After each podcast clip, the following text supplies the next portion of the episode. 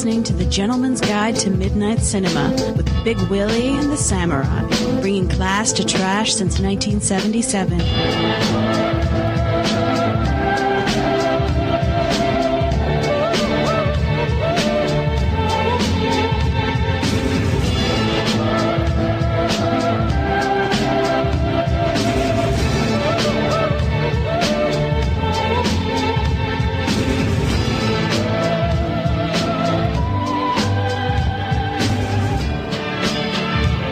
Right, everybody, welcome to the GGTMC. We are back on the hard drives of all you lovely people out there.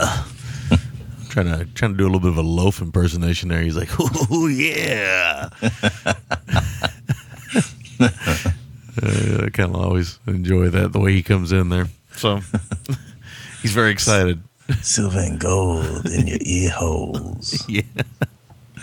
All right. Uh, so we are back this week. We have uh, a listener uh, program show that from our uh, Kickstarter campaign. We have uh, picks from dear friend of the show, Forest Whitaker's neck. Uh, yes. That's what he's mostly known as on the air, so that's what we'll keep it at. Uh, we know him as Steve as well, Steven, but uh, we, you know, whatever. Well, we're going to roll with this. Um, he selected uh, 1986's 86's Band of the Hand, uh, directed by one Paul Michael Glaser, who also played Starsky, I believe, in Starsky and Hutch. Yes. And uh, a 1987's The Majorettes, directed by one uh, Bill Hinzman, who also has a colorful past. Yeah, very. I wonder if he knew when he programmed this show that both of his films were programmed by actors, or um, were both the films he picked were directed by actors. Yeah, yeah. I don't. I don't know if you know that. I mean, what I think is kind of interesting is a lot of people are selecting films from the uh, '80s, right around the same ballpark, or either that, or just seems like lately we're hanging in there, right between like '85 and '87. yeah, with the Demons films and Yeah. um, uh, what's it called? Uh, Sloan, not so much uh, a revolt, but Right, it's right. you know Right. very interesting. Yeah, right, right. You're right. Just that, that small window of time. just interesting.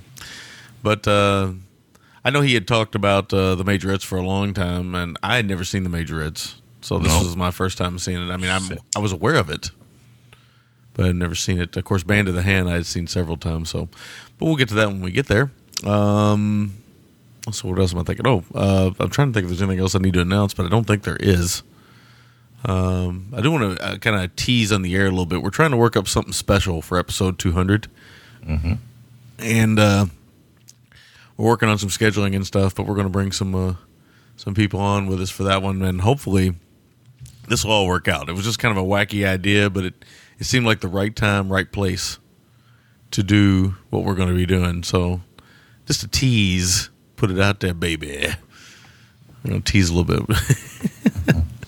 But I was just thinking about that right before we started recording. Anyway, that's it. That's it. Uh, what, what have you been watching, Large William? What have you been up to today?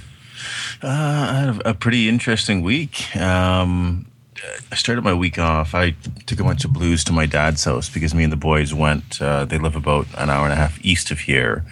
Um, it's pretty nice, you know, a nice area as far as um, uh, you know, some nice country and so forth. Um, so I thought, oh, my dad, he's a guy that got me into films. It's going to be great to to watch something with him when my kids go to bed. Because when I'm there on a normal visit, it's like I'm chasing kids and we're running around the yard, you know, doing stuff like that. So um, we didn't end up getting to watch one, but we just kind of stumbled onto one.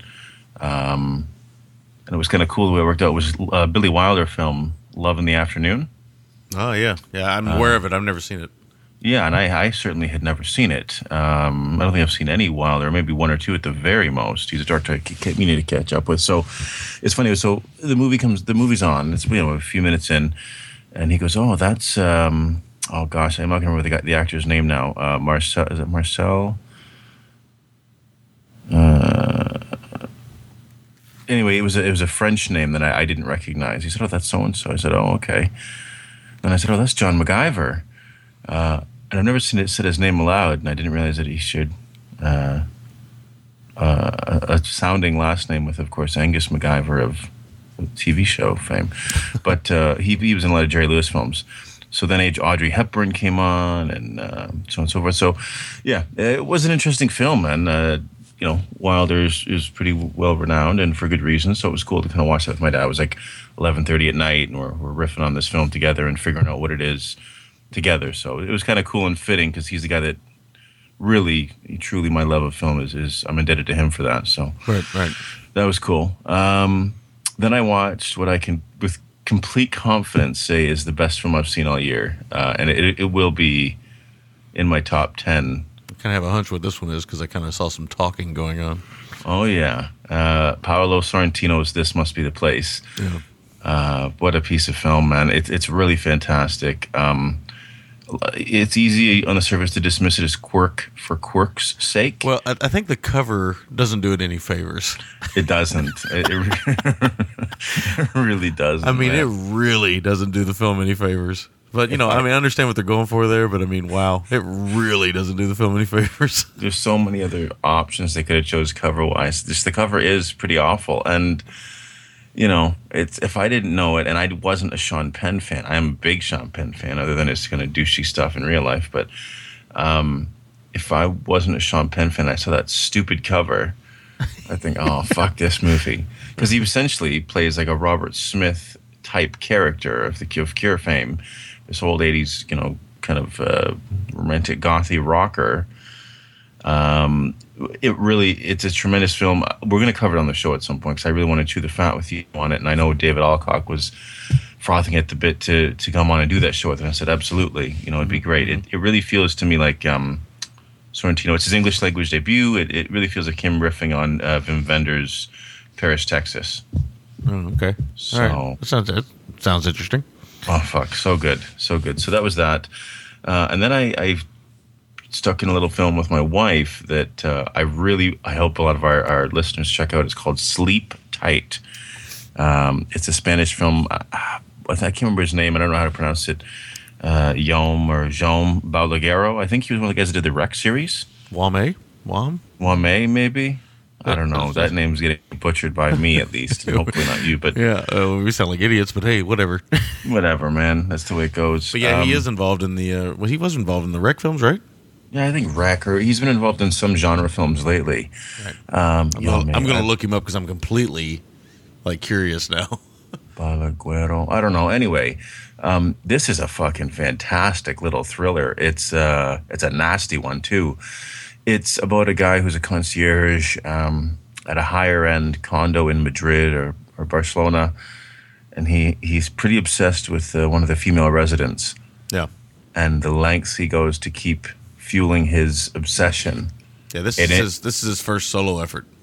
It fucking gets down and dirty and really nasty. Okay. and I, it was a nice little surprise. I mean, I'm not saying it's earth shattering, but I'll tell you, man, there's a couple moments when I was really on the edge of my seat. It, it's a good little film. I hope people check it out. Sleep Tight, it's called. Yeah. And I think it, it might. I don't know. Maybe it's not on instant. I don't know. But uh, yeah, good stuff. Uh, decided to stay in Spain, and I watched uh, Pepi Luci Bom, which is um, I've been posting screenshots of uh, uh, over the past day or so. It was uh, Almodovar's uh, first uh, or maybe second film, and uh, it was on one of the box sets I bought. And again, those box sets are on Amazon UK, dirt cheap, um, ridiculously cheap. It's it's a fucking great film. Um, he shot it for like twenty grand. You know, it's uh, he's got Carm- Carmen Maura in it, who I've kind of fallen in love with. I think she, she's great. Uh, great actress. She's not really beautiful, but something about her I find pretty captivating. It's a good film. It, it has a lot of his. I mean, you see a woman willingly get pissed on by another, like a punk rocker teenage chick. There's S and M. There's cock measuring contests. Oh. Um, there's there's tranny porn. I mean, it had a lot of the hall. It's a very punk rock firm, uh, film from Almodovar, so it's interesting to see. It's it's more John Waters than a lot of other films, despite their spiritual connection to John Waters. So good good little film, if a little rough around the edges. Um, then I watched a pretty short documentary about Donnie and Joe Emerson. Uh, they were a really interesting story that you could have seen, sort of, sort of a 90 minute documentary about them. They were two uh, brothers in uh, the Pacific Northwest. They were farmers. They were kind of cut off from everything in the 70s, and their dad plunked down at the time 100 grand to build them their own studio on the farm so they could record an album called Dreamin' Wild. Um, Light in the Attic Records has just re-released it, um, and these guys, it's just kind of it blew me away. I heard a couple of tracks off the album on a few mixtapes I've been listening to over the past few months, and uh, it's just a tremendous, tremendous uh, sound these two young brothers had. Uh, pretty cool little story. So anyway, it's a short documentary just put out by Light in the Attic Records, uh, kind of about the story about their dad and stuff. Um, then I watched Women on the Verge of a Nervous Breakdown, which is of course another Almodovar I hadn't seen. I'm trying to get through all the stuff because I hasn't hadn't seen. Again, fantastic stuff. Um, yeah, I mean, if you haven't seen it, see it. It's it's fucking incredible. And I finished off my week with a little Jackie Chan directorial effort that I hadn't seen in a long time, Project A. Uh, it's got him, Yuen uh, Biao, and Sammo in it. Um, it's sort of navy or nautical uh, set with some pirates and some pretty astounding stuff. It always reminds me that you know the shit Chan does in his films, and he was at his peak in the '80s. That um, it's just it's mind blowing to see the the stuff he does physically and the stunts and and how he choreographs things and, and brings in inanimate objects, uh, much like the way um, Buster Keaton did, you know, in the twenties and, and so forth. So, Yeah. not not a great film, but some of the set pieces with the fighting are just, I mean, oh, wow. Wasn't one of the ones where he got uh, hurt on pretty bad? Uh, no, maybe I think- was. I can't remember which one it was, but it seems like that might have been that one. I think it might. It's either that one or maybe Armor of God. I think it's I one think- with an A in it where he Yeah. really fucking he split his skull or something. Yeah, you might be right. It might be Armor of God. because I know in this one there's a stunt where he and you see it. It's it's shot like sort of medium range, so it's not like it cuts. Where he falls from a roof through two canopies, and you can see he hits on his fucking like chin first, Oof. And you're like, Jesus, that's gotta hurt. And I thought, was this the one with the with the fucking skull split that he did or whatever? But I don't know. Either way, that motherfucker got hurt. Yeah, I know. I mean, you know, he's often said, and you can see it now. I mean, he's paying now in his later years for a lot of the stuff he did. Uh, he's very. It's, it's it's it's interesting. I know he doesn't do a lot of that stuff anymore. I pretty. I think he's pretty much stopped doing most of it, doesn't he? Yeah, in fact, th- this film that's coming out um, this year, sometime this summer, I want to say, the trailer's out there. It's his last, going to be his last kind of really action-heavy film, and it looks pretty good for what it is. Uh, I think he directed it as well. He plays sort of like a, a jewel thief, and it's got some pretty great stuff. I posted the trailer on our Facebook page a little while ago. Yeah. Um, I don't blame him because I, I, I'll tell you, it's funny you were saying that because I was thinking as I was watching it, and you know, getting a little older myself, and you too, and and I thought, fuck, man, that guy's got to hurt in the morning. He's got to feel like worse than Nick Nolte does in the beginning of of uh, North Dallas Forty. Yeah, that's what I was thinking of. I was thinking the exact same thing, man. Nick Nolte in North Dallas oh, Forty. man. but uh, yeah, so that was my week. It was a good week. Uh, how was your week, man? Uh, well, not as prolific, but uh, interesting to say the least. I, um, I watched. Uh, I've been watching these on uh, Netflix. They have these classic album documentaries. I don't. And I've been watching those. You know, like just looking at them because I mean I'm a big. oh, yeah, I saw that. I'm a big uh, classic rock fan stuff. So I've been watching that kind of stuff off and on and here and there. But I did get a couple films in. I watched uh, Hostel Part Three, which is also on Netflix Instant. Well, I'd seen you'd watch that. I was very curious to hear this on air. What uh, what the verdict is? Yeah, well, this here's the thing. Scott Spiegel directed this, and you know, obviously, it's you know, it's a cash in type thing because you know the other two were pretty popular and made some money. So you know, you would think that they go ahead and make another. And and and for what it is, the direction by Spiegel is good. The film looks good and stuff, but man, this movie is boring. Was it?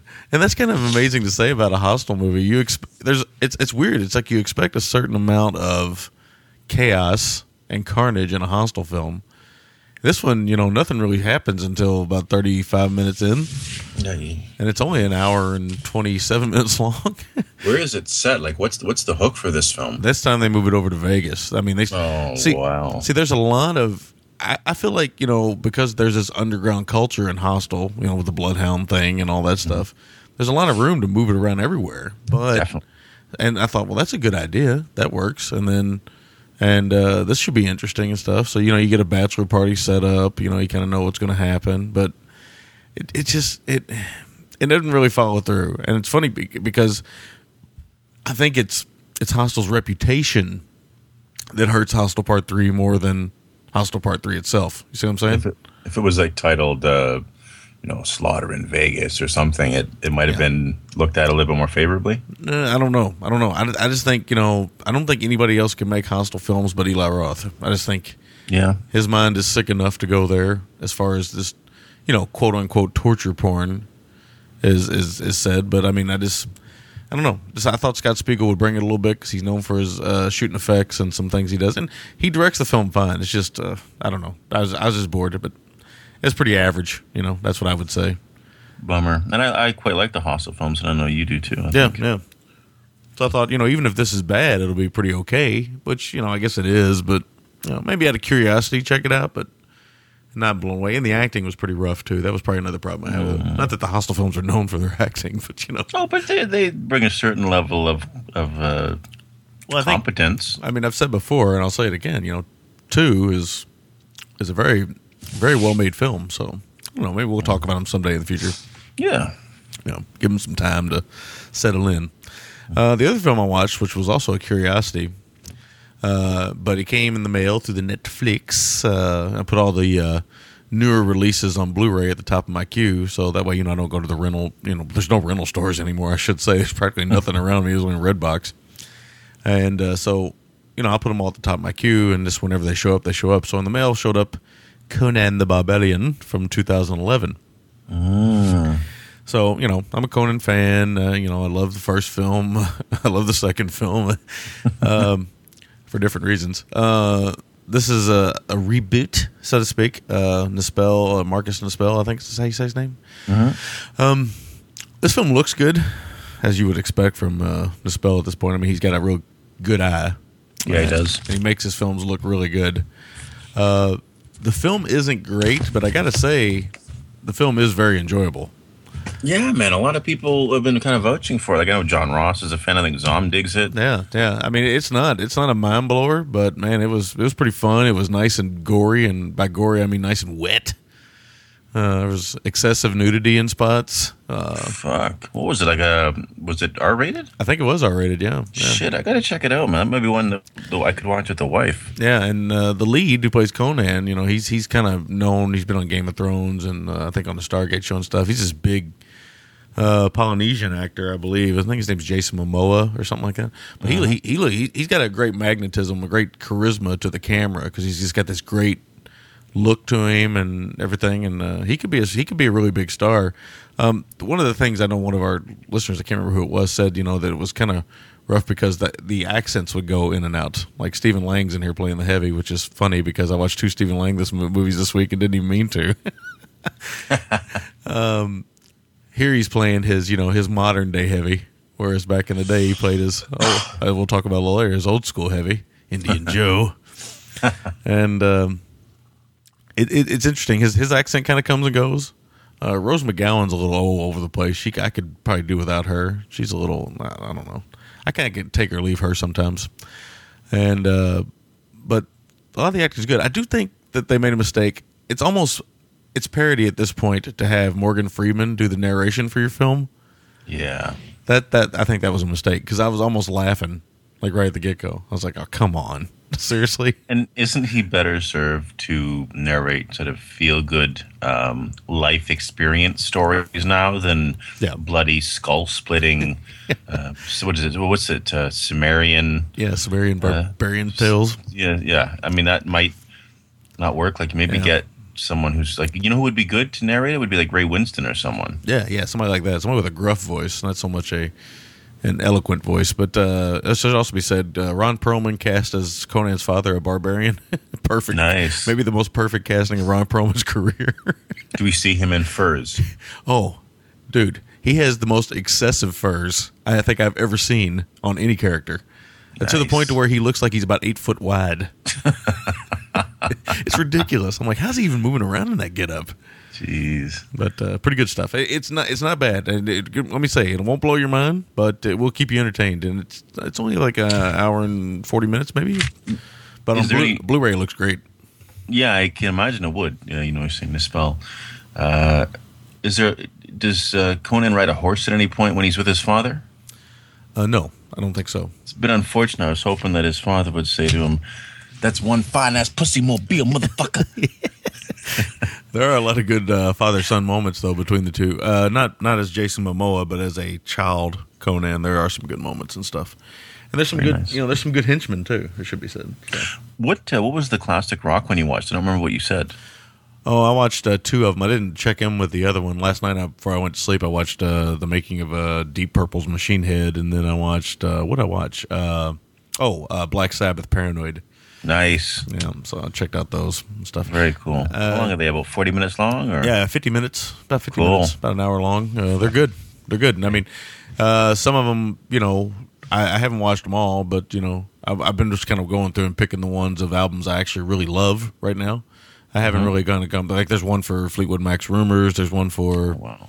uh, Duran Duran's uh, big album. There's there's there's all kinds of them. So uh, I'm looking forward to that. Kind of going through and watching those and stuff. Those those are good uh, time wasters. You know, for me.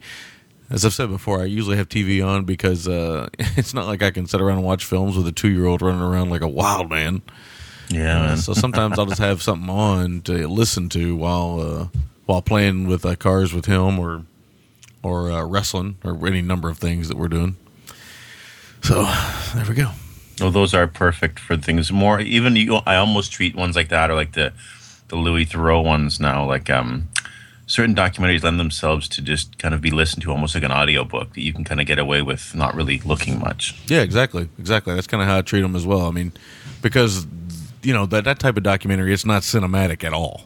So you don't need to pay attention to the actual craft. It's all talking heads uh, and remembering things. And if you miss anything, you can just you know wind it a little bit and hear it. So it's not really it's not bad at all. So that's what I use them for. Similar to how I use most sitcoms I watch, if I watch any, and blah blah blah. Anyway, all right. So uh, we're going to get into our film coverage here. We're going to take a short break and come back. And uh, what do you want to talk about first, here? I mean, either one, I'm game for. Yeah. Uh, let's talk a little band of the hand, I guess. Either way, yeah, I'm fine. Let's do band of the hand, I guess. All right, we'll do band of the hand. We'll be back right after this. Twitter, Facebook, LinkedIn, and smartphone apps, social media marketing. You have questions? We have answers. Icon Has Podcast is the only social media marketing podcast that brings you the latest news, websites, apps, and helpful tips on social media and online marketing. Download it each week to stay up to date with what to do and how to do social media marketing. Visit us at iconhaspodcast.com and follow us on Twitter at iconhaspodcast.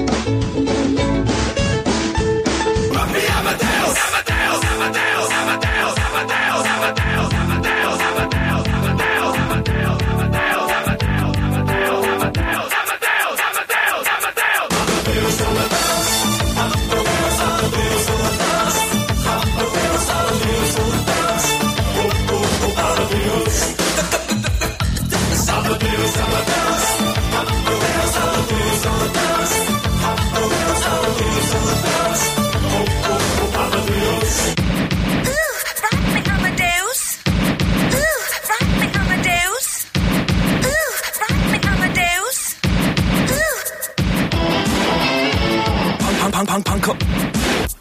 Punk up, punk up. Sup, sup, sup, sup, superstar. All right, we are back. it's hard for me whenever I hear that song. It's hard for me not to laugh. I'm a dead ah, I'm a dead ah. Oh man, it's just hilarious.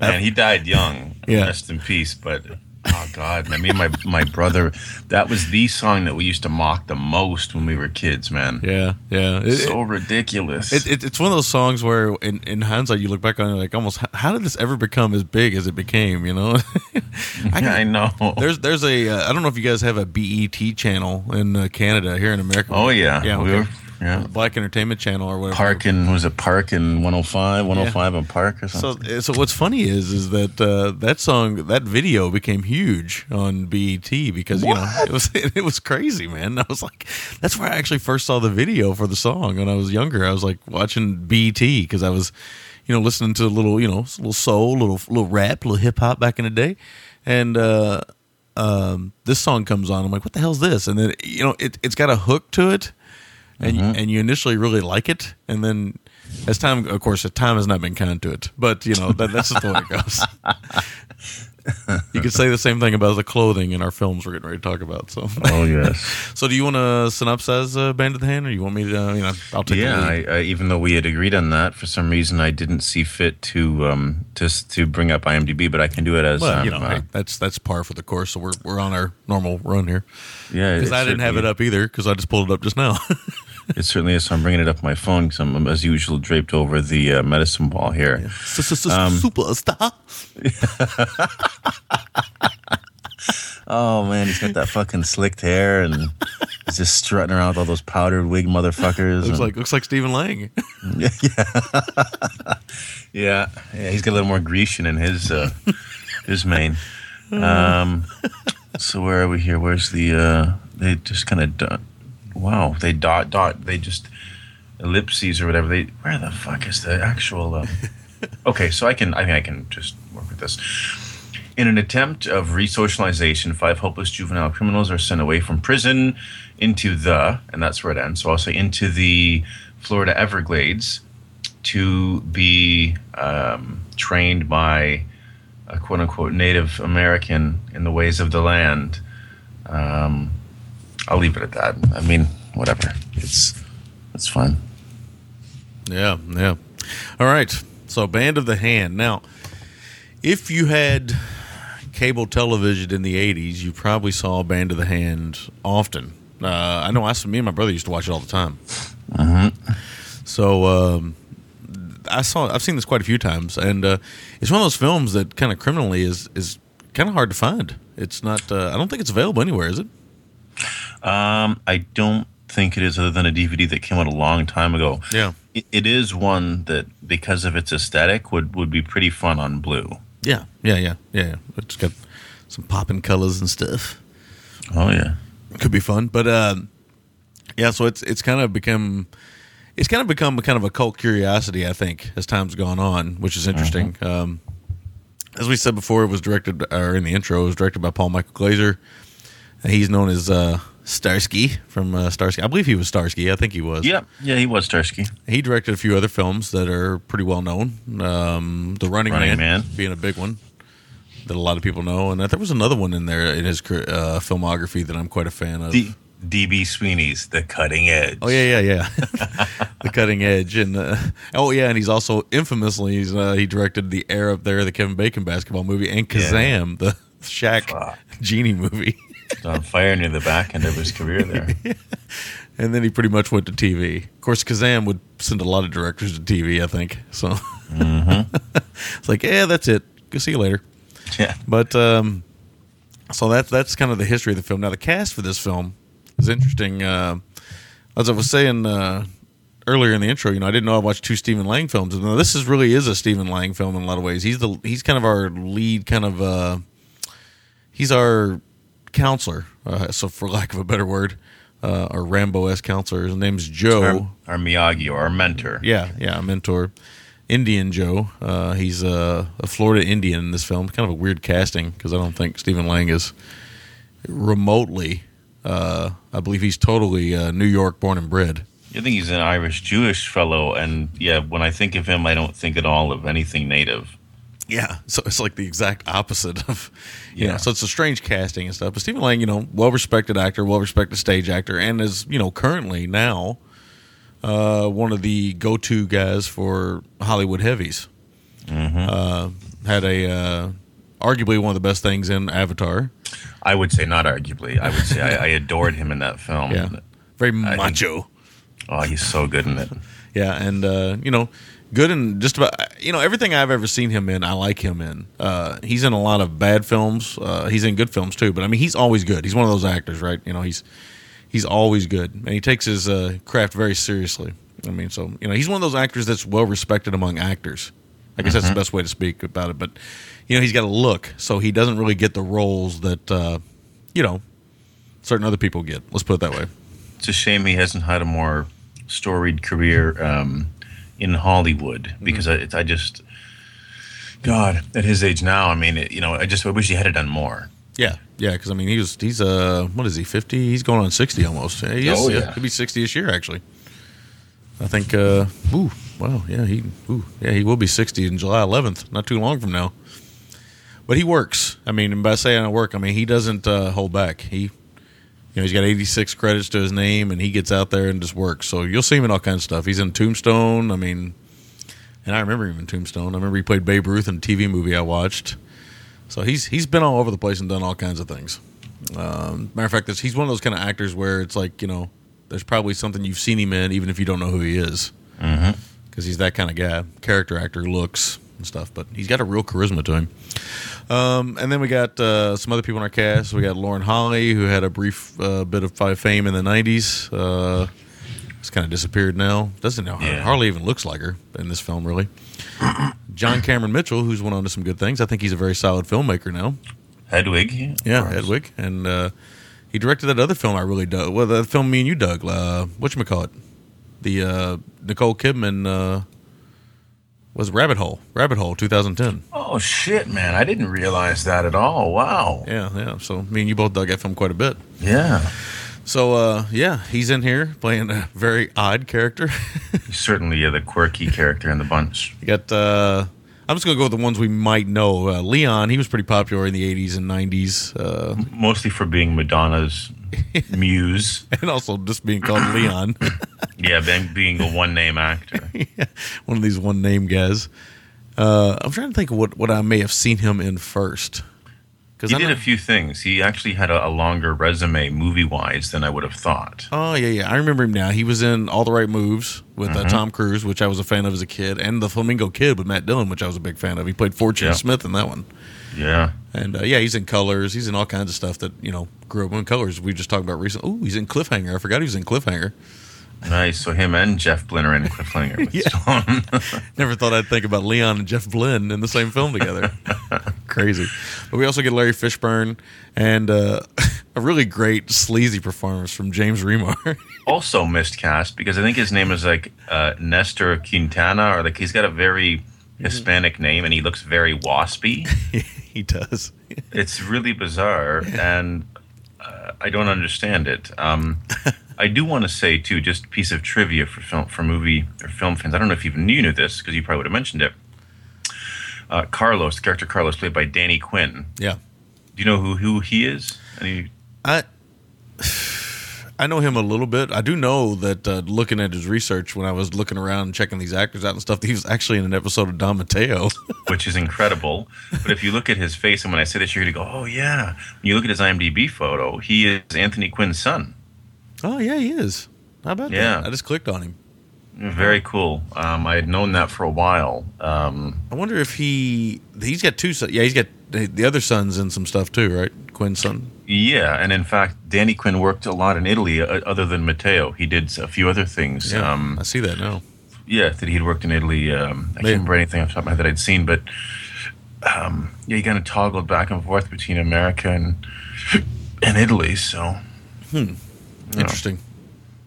Yeah, I didn't put that together. Yeah, Francesco Quinn is the uh, brother that actually. Uh, I think he's doing stuff now.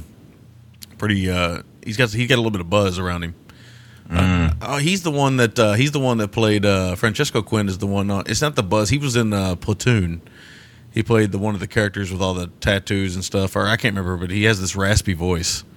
He has this really strange voice, a really kind of awesome voice. So if you see if, if we ever do platoon which i think we will at some point in time because i'd love to talk about it on the show uh, he's one of my favorite parts about platoon so yeah, I'd have, I don't remember him in it. Um, you will. ma- it's one of those things where when you see platoon again you'll be like ah. Because of course it's always for me it's always uh, of course Dafoe Berenger and to a slightly lesser degree um, uh, Keith David. Oh yeah yeah yeah. A lot of good a lot of good actors in that film. a lot of good actors. Did we mention Paul Calderon was in this? No we didn't mention paul. I was going to mention Paul Calderon. I was going to mention paul calderon as well so but he, he's he's having a uh, he's um he's another michael mann staple he and he Uh-huh. he pops up in a lot of michael mann stuff uh I, I like Paul Calderon. I don't know how you feel I- about him. He, he, So I like him I he has a likability I think Yeah, he's definitely a character actor through and through. Uh, and saying that you know he's got this unique look and stuff, but he always he's good. He's good in everything he does. But it's just you know his character actor stuff, and and of course Larry Fishburne is in the film as well with one with of a these fucking wicked haircut boy amazing '80s haircut. oh man.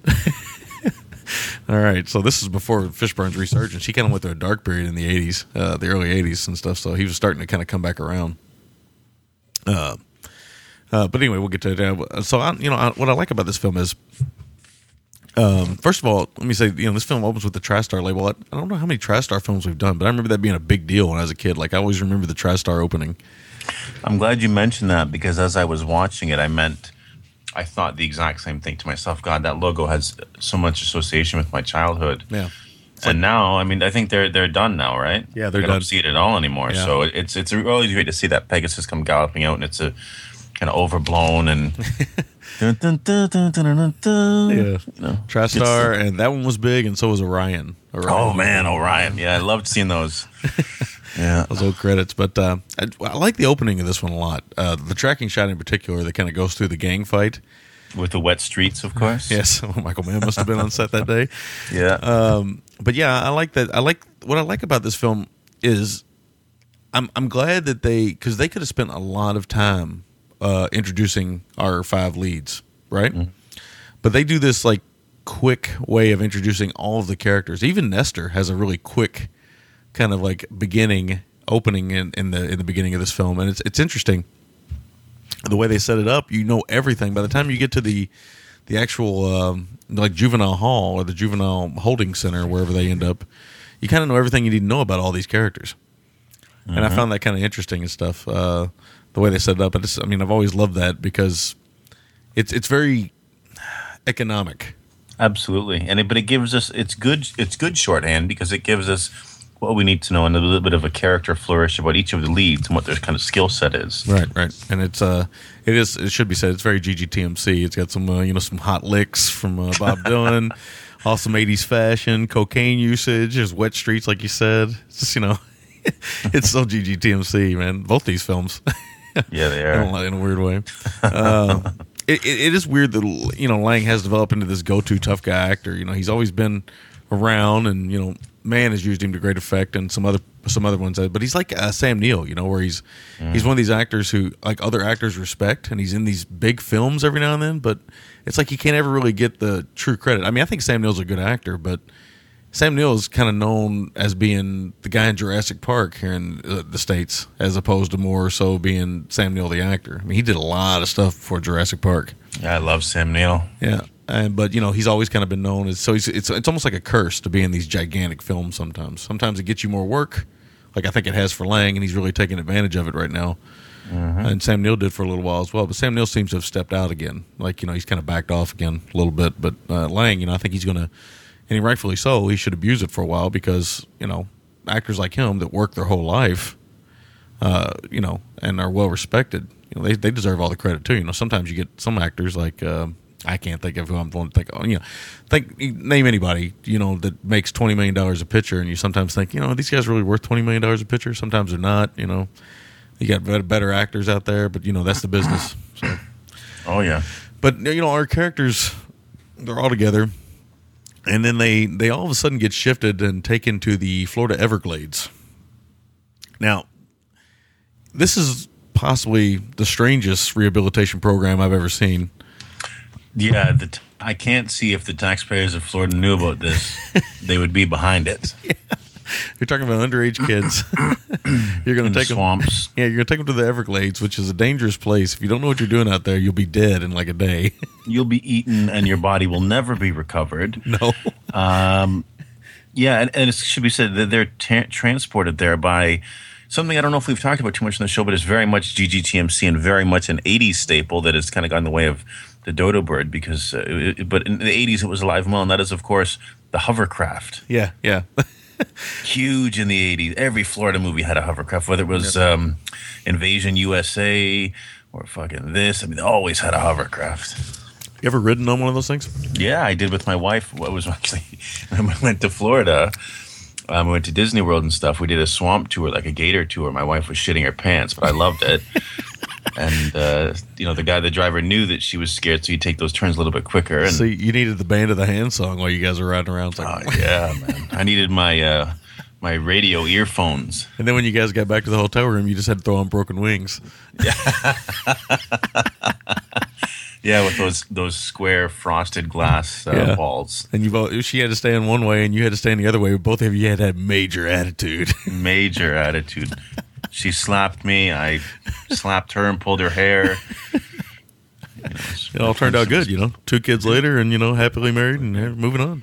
Yeah. Anyway, uh, yeah, those things are weird to ride on. The first time you ride on them, it's a strange experience.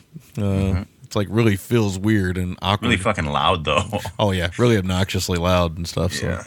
one of those things. But uh, yeah, they were in the '80s films quite a bit. You still see them occasionally, but uh, not really. You know, like they're used. They were using '80s films during the big cocaine years. Yeah. This, you know, they get to the island. You know, they're introduced. to I like the way Lang's character is introduced. He just kind of, he just kind of, he's like a bull in a china shop. He just comes bustling through the fucking brush, man.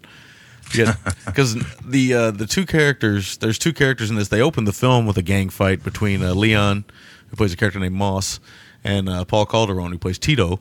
Mm, was Oh, no, not Paul Calderon, No, no, it was Ma- Michael Carmine who plays my Ruben. bad, my bad. I was just looking at wow, Tito and Ruben. You know, hey, I had a Ruben the other day, by the way. It was fucking fantastic. I had a Ruben a couple weeks ago. It was awesome.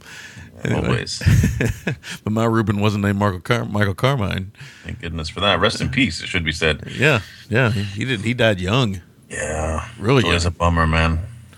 And what, what? do- Wonder what he died of? Do you know? that's that's awful. I Oh, don't, I don't, He died I of don't. heart, died of heart failure. Thirty years oh, old. Goodness. Jeez. That's like, um, it's funny because for me, there's always a, a link to the Warriors with this film, Mm-hmm. not only because of James Remar and one other small bit player, but now you look at that because the character who played, um, uh, oh fuck, uh, not, what was his name in the Warriors? Uh, he was their tagger with the spray paint. Oh, I can't believe I don't remember that. Shame on me. Well, I don't remember He, it he had he had like a classic artist's name, in, not Picasso. What the fuck was his name in the film? Anyway, he died young too, yeah.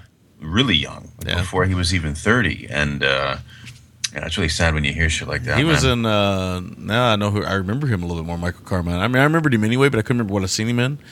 He was in Invasion USA right before this.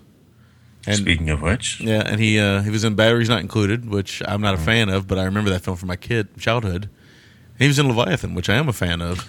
oh yeah, So that's interesting. He was in some stuff.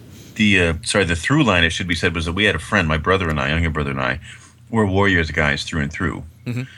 And this guy always rep for Band of the Hand. It's like, are you serious? You're going to rep for that over the Warriors? But one of those things, he caught it on cable all the time. We caught the Warriors all the time. Right, right. So, and it was Rembrandt. Marcelino Sanchez was the actor's name. He Yeah, Rembrandt. Rembrandt. There you go. Um, but anyway, our our characters here, Leon and uh, Michael Carmine, Ruben and Moss, they are they're they're constantly fighting.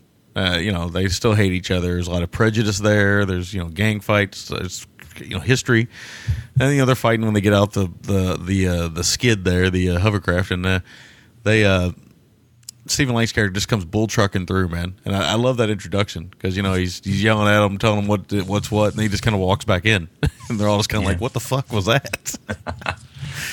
It's pretty great, you know. And he, I always think he's kind of overdressed, but then I remember that you know mosquitoes are a big, big, big, big problem down in the Everglades. Uh, if you've ever been, Probably in Flo- horse flies and other shit too. yeah, if you've ever been in Florida, the humidity, the wetlands and stuff, mosquitoes are fucking Jesus. They're they're intense, you know. So, but uh, so that's kind of our introduction of all of our characters, kind of the setup for our film. Now these guys have to start working together, and I also like how they did that. They they set up these guys with the survival and stuff, but they never really have that really big scene like the montage of them working together. They just have they go from not really working together to just one day you realize they're waking up and they're just starting to go through the routine of working together. And uh, I like that. I'm glad they didn't do the montage there because they could have done a montage very easily there. Played another Bob Dylan song or or Rock Me Amadeus, and they could have. Which we said off the air. Bob Dylan was a bizarre choice to do the soundtrack because when I think of the 80s, he is so far removed from the 80s. Yeah. And man is so very much of the 80s. It just seemed like an odd choice. It is. It is. I mean, the other songs in the film feel like Michael Mann choices. You know, because he is so much a filmmaker of the '80s. Uh, you know, you- like I said, we were joking around about Mr. Mister on here. Was it Broken Wings? Was Mr. Mister right? Yeah, I think. Yeah. Okay. I'll make sure I got that right. Don't want to give. I don't want to lose my '80s cred. uh, and some other songs in here. Um, I can't remember any off the top of my head, but it does Oh, have a a little very bit of Prince. Oh yeah, Let's go crazy. Yeah, there you go. It's got a great soundtrack for that '80s stuff. I mean, but it is weird. The the theme song is actually written for the film by Bob Dylan, and it's really a strange choice. It it's it's very strange to say the least. I mean, the the riff's good and the song eh, the song's okay. I don't like the song a lot, but that's not one of Bob Dylan's best songs. I mean, of course, Certainly not his finest hour. yeah, we'll talk. You know, we could talk about Dylan for hours probably, but anyway, um, but you know, I, I like all that setup and stuff. Now, let me get to another thing. This is a GGTM, GGTMC convention that I don't know if we've ever really kind of made a thing, but we got to kind of make this one of our things, and that's bad guys with these big banks of TVs. These 25 TVs. There's no fucking logic to having that many televisions. No. Unless you want to shoot a few of them with your pistol. Yeah, yeah, that was thinking. I was like, where did this idea come from? Did it come from Elvis? You know, they are. You know, I understand security. Okay, I understand if you got a bank of TVs. You know, and by a bank of TVs, I mean you guys know what I'm talking about the the ten TVs in a cubicle. You know, or or some type of setup or whatever, and they'll be like 19 inch TVs. I think they're these are all like real small TVs. He's sitting like a mile away from these small TVs. Eyes were better back in those days, and. uh it- it's a, it's such a badass thing, I guess. You know, one of those things where you're showing your money, I guess. But it, it it makes no sense logistically to have that many televisions. But I have to say, bravo to James Remar for this little this little moment in the film. Because he's such a scumbag in this little moment in the film where Lauren Holly comes to find she's looking for her boyfriend Carlos, right? Carlos, yeah. Make sure Yeah. make sure I get that right. Don't want call him Tito. Or Randy. Yeah. Or Or, so she comes looking for Carlos and wanting help from Nestor. And Carlos worked for Nestor. And uh, Nestor's got his cocaine set up. He's got his legs kicked back. He's got his uh, bank of TVs on. He's got his fancy apartment. His goons standing around. And at one point, he's like, "Now go upstairs and take off your all your clothes." Yeah. And Remar's got this great voice anyway. And I'm glad Tarantino's using him. He seems like an actor that should be in Tarantino films in a lot of ways. Because he's just got this great voice and great appearance. And, you know, he's kind of disappeared recently. Other than Dexter. If you watch Yeah. Dexter, he was Dexter's dad. Yeah, he's done a lot of TV stuff. Like I remember that my wife watched uh, Sex in the City, which is obviously what named to me, so I didn't watch it. But every now and then I'd be in the room when she was watching it, and you know there'd be like some sex scene or something, and you know I'm a male, I'm going to watch that. So uh, I'm watching this stuff anyway. I remember one point one of the characters in there, Kim Cattrall's character, I believe, falls in love with the character, and and it's James Remar. And I'm sitting there telling my wife, "I was like, oh man, Remar's a huge part of my childhood. Man, Walter Hill used him great, and Fucking Ajax is gonna punch that bitch out. and he plays one of my favorite screen bad guys of all time in 48 Hours. 48 hours, yeah, man. and uh, Luther. Anyway, Yeah. uh, and uh, so I'm talking about him stuff, and right as I'm talking about him, he takes off his pants, and this guy's got a fucking horse cock on him. fucking make uh, fucking Fassbender look like a fucking chump. Yeah. so Remar's got the rebar, bro. they can bend and curl wherever he wants it to go. Fucking right. Fuck around a corner. Push, pushing through concrete with that motherfucker. But uh, yeah, James Remar, I'm, I'm glad he's kind of coming back. I just think he's got a great face and a great. I've always liked his presence on screen from Warriors on. I've really just always been a fan of Remar. yeah, same here. He'll always have a soft spot in my heart. He's also into some weird voodoo shit though. Which is weird because he's like this very waspy coke baron with a Hispanic name, but he's got a voodoo room in his 80s apartment with with black lights. with black lights and fuck. I think there's like a cat fucking corpse or something. It's just a really fucking bizarre setup, man. I know it's Miami in the 80s, but you know, fuck, you can only indulge so many things, bruh. It's funny you say it's Miami in the eighties. it is true. It's pretty insane, man. It was a weird choice. I mean, I don't know if it was to make him more scummy than what he already was or more intimidating, but I mean, he really didn't need to because I mean, after he says take off your clothes, she just sits there for an uncomfortable amount of time, and he said, "I said go upstairs and take off your fucking clothes." Yeah, and it's weird because they have that moment in the film where it almost looks like Lauren Holly's going to kill herself, but like through through voodoo ritual. It's like, how the fuck was this scene even in the film? yeah, And she picks up the knife and she's all, you know, I don't know, just very, It's very weird choice. That that and uh, it, it's it's excessively violent in moments too. It's like you know the the point where Lauren Holly's laying out in the on the boat, and I saw you posted a screenshot. guy, Yeah. guy plays the little bishop game from Aliens. There doesn't he doesn't win, bro. He No, Remar sticks that knife right through the hand. yeah, it was great. After he's finished eating like some fucking shrimp or some, I don't know, he's eating something, samosas or something. He's like, clean this mess up. Yeah, great. It's fucking great. You know, he's got a boat and everything.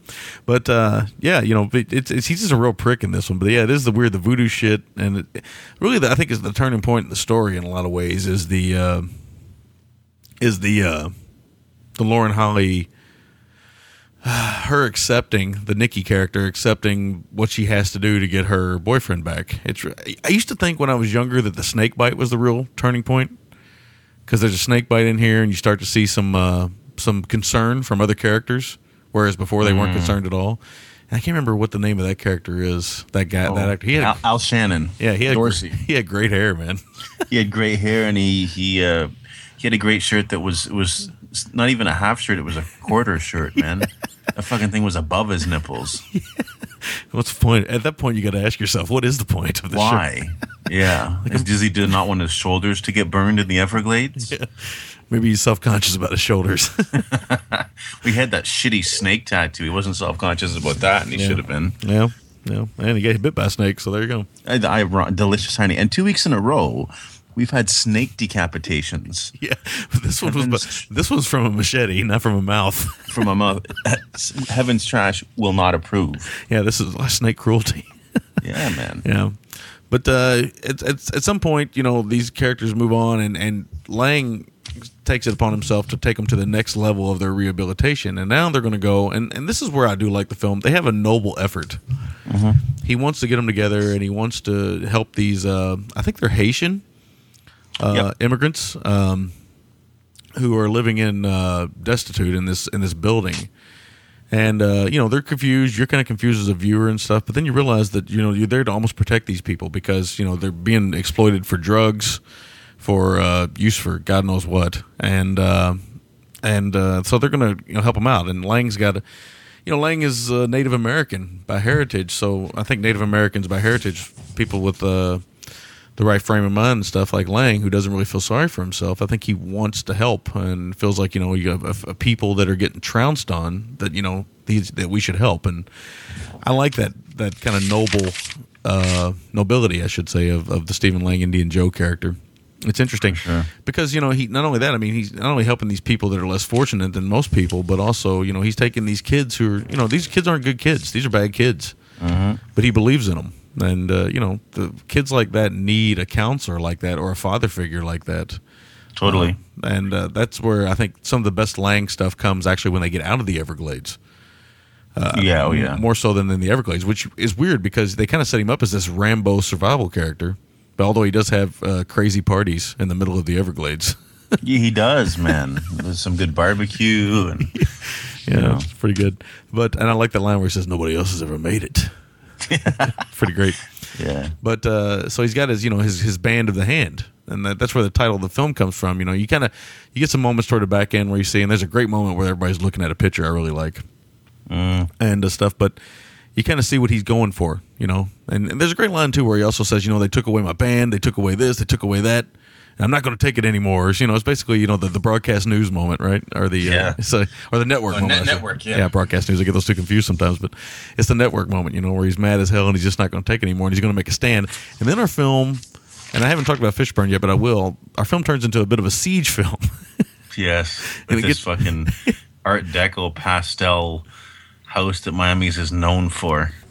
Yeah, it's crazy. It's almost like they're painting the house, and, and and if you didn't know Miami, you'd think, wow, these guys must have really got into breaking and breaking too. Yes.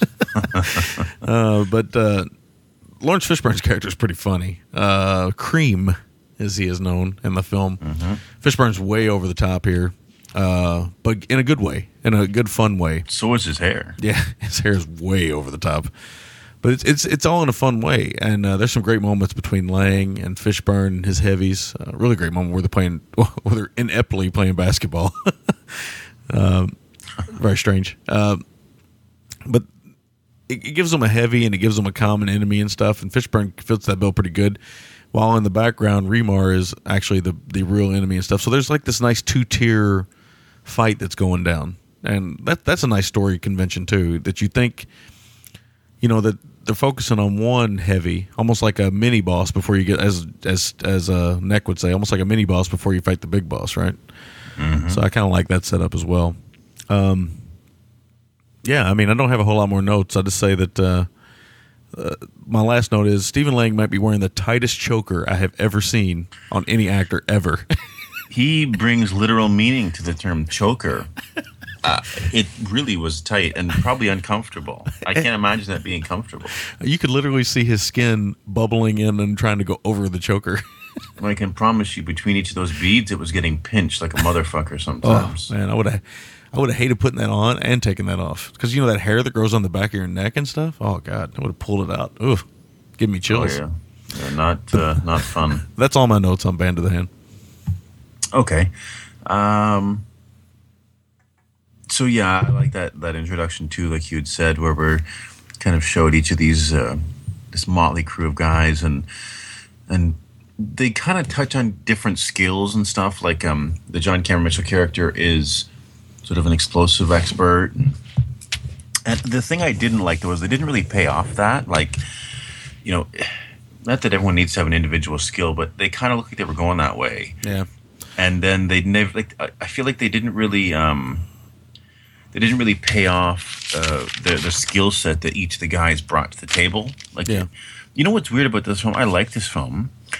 Um, I do think that it's it's it's an, it's almost two hours long, and it Oh, yeah. it, it's probably too long by about fifteen minutes. I, I totally agree with that. Actually, I'll say this, and I know this might not be a popular opinion. Uh, the siege itself seems like it takes forever. Yeah, and see the film, even though like there's always something happening, somehow the film feels a bit rudderless to me. Like, you know, when you get a film, you want it to escalate and progress as things go on, but this just kind of feels like it's drifting for a long time, and not not necessarily in a boring way, but it just feels like you know you want things to get ratcheted up as your film goes on, but it never feels like it's ratcheting up to me. Yeah, and I think part of the issue also is, is that only a couple of our band of the hand really do you kind of emotionally get involved with. Mm-hmm. There's some of them that are just totally background fodder. Dorsey, Yeah. Dorsey's a good example. For me, he's he's interesting, but not very. Other than his quarter shirts, he's uh, Yeah, well, that's an interesting choice. yeah, yeah. But I mean, you get behind Carlos for obvious reasons. You can get emotionally involved in Carlos, Leon, and Ruben. I mean, Ruben and Moss, it should be said, Leon and Michael Carmine. There's some, there's some good moments between them and their gang. I like that. That's kind of funny moment where they get their gangs painting. That's pretty funny.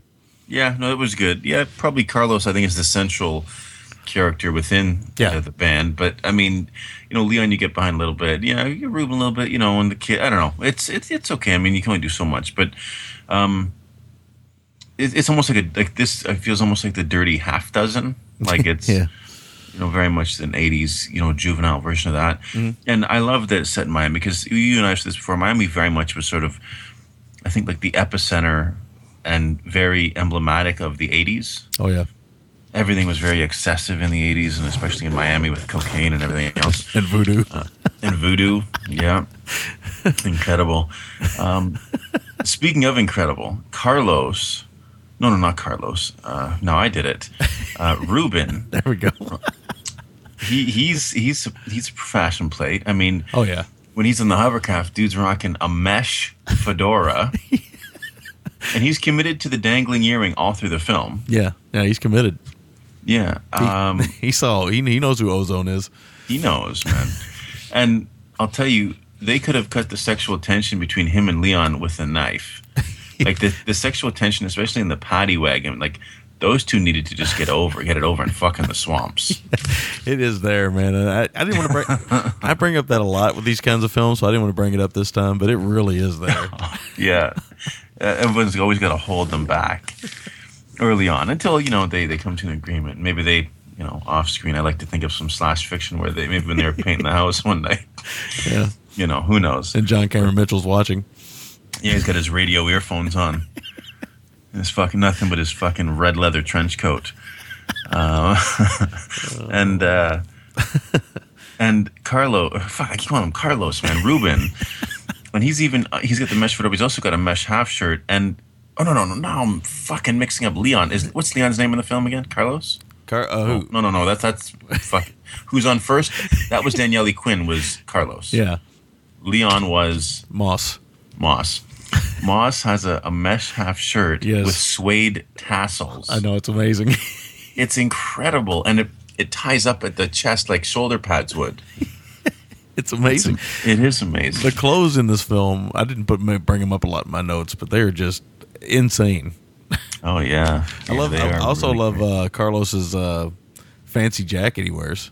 He's got yeah. It's like this satin, oversized paisley and sort of aqua blue blazer. Yeah, his jacket screams Miami Vice more than the show screams Miami Vice. Yeah, it is really. And he's got you know, there's a lot of linens and white pants, and there's a, that one uh, club scene where they're playing "Let's Go Crazy" by Prince. There's a lot of white suits in that fucking club. Oh yeah, man. Everybody wore white back then, man. I, I can remember growing up in the '80s, man. My mom, you know, you know, you go to get ready to go to school, and you're, you know, you go out to get your school clothes, right, for for the year. Some of your first batch of school clothes for the new school year. Man, she bought white jeans, and uh, Nice. that was the first and last time I wore white jeans. Well, I love your white jeans story with that girl you're trying to impress. Oh yeah, not good. It's incredible, man. um, but uh, yeah, this is this film. The close. I mean, it's very much of its time, which is part of the fun, certainly. Um, I have to ask the whole, like, which was the first film to feature kind of that Karate Kid training through through yard work, like your discipline through yard work. Like you know, same thing with this. They're painting the house and doing that, just like Daniel-san did the year prior, I think, or two years prior for Miyagi. Like, I wonder what the first film was to to implement that into it. I don't know. I would have to. i mean, for me personally, it has to be Karate Kid, but Yeah, for me too. I'm sure there's probably something that I saw in after I'd seen Karate Kid where that may have gotten ripped off. I mean, I always think about you know Rocky training with the uh, the sides of beef, oh yeah, right? So I've always thought that that's a big influence on these training films, using what you have as opposed to what you can't have for actual training. mm-hmm. So I've always kind of thought that uh, John G. Avildsen himself, who directed both the Karate Kid and Rocky, he, he may have had a lot to do with this uh, this homemade training Trend. stuff. Yeah, seems like he had a lot to do with that for some reason. yeah. I could be wrong there. I mean, I'm I'm Oh, su- this seems like a seems like a, fair assumption. Mhm. I, I mean, I'm sure there's something somewhere. Maybe one of our listeners can pony up something. Um, so with Lang being headbanded in this film, we've had two weeks in a, a row of headbanded beauties as well. Yeah, his hair is magnificent under that headband. He's really got it combed. Had a whole lot of mousse, man, up in that piece. Um, there's a there's a small moment in this film. I love it. I wish there's a, uh, when Car- Carlos is going back to see his girlfriend, and he pulls up to this apartment, and there's this great fucking purple '80s Corvette, and uh, this fucking goddess. Her name was Gina in the film. She's probably Cuban or black or something. She got this satin spaghetti strap top and this big curly hair. I'm like, man, this girl needed to be in more than Lauren Holly was. But anyway, she was fantastic. Um, yeah, Fishburne, there's a, there's a really funny moment when Fishburne's gang uh, gets confronted, and they get dealt with so quickly, and it's like it's weird. It's like this weird. It's like they they went to like a casting cattle call and got like they they actively tried to get the seven most random black guys of different ages and looks. Like there's old black guys, there's Jheri curled black guys there's like just it's like a complete spectrum of black background actors that make up uh, Fishburne's gang, yeah. and Fishburne really needed to trade in that fucking convertible Rolls for a Fiero and get some henchmen who can draw a little bit faster because those dudes don't even begin to draw till like Fishburne's face is already on the fucking hood of the car. Yeah, it, it, it's almost like they went like, "Hey, man, who who was the popular heavies in black exploitation era time? Let's get some of those guys in here." And they couldn't find any of them, and so they're like, well, "Who were the guys that tried out back in those days and didn't make it?" That's right. It was just really weird. Um, I love how sparse Stephen Lang's quarters are. I mean, there's not even a fucking mattress in his room. All there is is 15 candles and a few dresser drawers strewn on the floor. he's he's uh, he's into the candles, man. Guy, keep another that guy. keep that guy out of Bath and Body Works.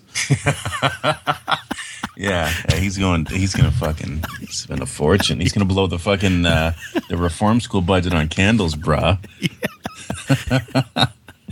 oh man, Uh, so finally, ten minutes left in the film, we get Remar in a white suit. And I thought, what the fuck took so long? yeah. Uh, the, fi- the final showdown has a wild bunch gun. oh yeah, yeah, yeah. and uh, I'll tell you, they really it gets really explosiony in the back, you know, last little portion of the film, and that building really fucking went up, like Oh, the, yeah. the, you know, the Baron's uh, lair, as it were. And it should be said, this this was supposed to be a TV show and it didn't. It just didn't work. So they shifted gears and made it a film. Yeah. So you could kind of see how it would work as a TV show, akin to like um, Miami Vice, almost like Melrose Place to 90210. This would have been more of the 90210 to Miami Vice's Melrose Place, Right. Right. as far as being more for a mature audience. But anyway, so that's it. Uh, let me hear your uh, your thoughts. Like make a break MVTs. Uh, my make or break. I'm going to go with the uh, setup of the film. I really just like the setup and you know, like you know, I like the message of the film. It's a good message. It's it's you know, obviously it's it's a message uh, that shows resolution through violence, but it's still it's still a good message either way. Through Uzis and uh, stuff, but uh, you know, still a good message either way. If if not over the top. Uh, I hear my son uh, stirring. I'm hoping my wife will uh, grab him there and get him back to sleep. He usually doesn't wake up till about seven thirty-eight, so six thirty is a little little crisp, a little early.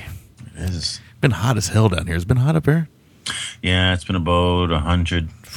It's been that way down here, man. Anyway, uh, my MVT. I'm gonna go with Lang. I really just think I just like his charisma. You know, I don't think there's enough artistic value to the direction of the film to kind of give it to Glaser. Or I do feel Mann's presence quite heavily in the film. But Lang is, you know, an actor who I really appreciate. I'm glad to see that he's really, you know, caught on uh, now. It's a shame that it took him this long, but uh, it's really good to see him, uh, you know, getting all the work he's getting now. But you can see the charisma there uh, from early on. This is one of his earlier efforts, so you can uh, you can see it immediately. I just can't I can't believe it took him as long as it did to kind of get as popular as he's gotten now. But again, he's got a unique look and uh, he, you know plays the heavy really well. So we call him the Silver Fox, Emperor with George Eastman nowadays with that gray going on. uh, my score for the film straight seven out of ten. It's entertaining. It's fun.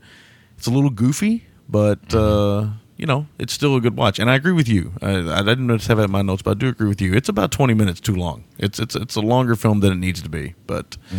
Because I think they have uh moments of resolution in the film set up, and then they go way too long trying to get that resolution through. So, but yeah, that's my thoughts on Band of the Hand. Nice. We're pretty similar. Um, I like the setup, you know, because it's it's a guys on a mission film. Um, you know, it's a ragtag bunch that's being assembled. So I, we always like seeing that. So that's great. My MVT is the aesthetic. Um, it's it's 80s Miami. I think that really says it all.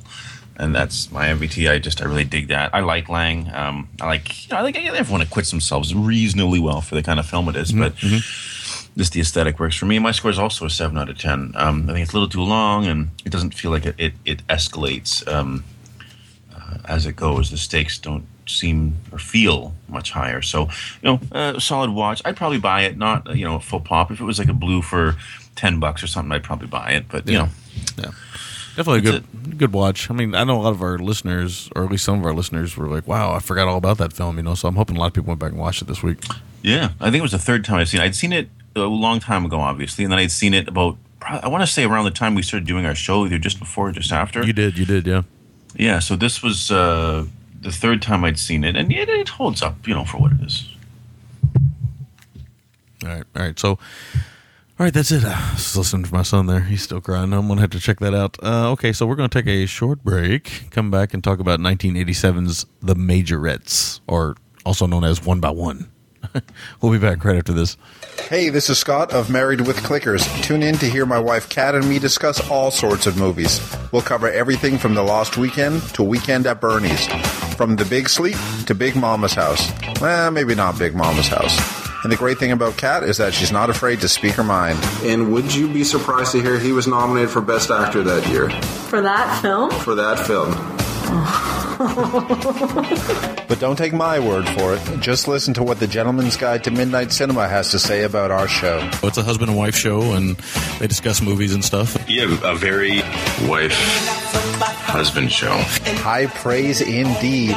So come find us at marriedwithclickers.libsyn.com. It will save your life. Or maybe just help you kill an hour.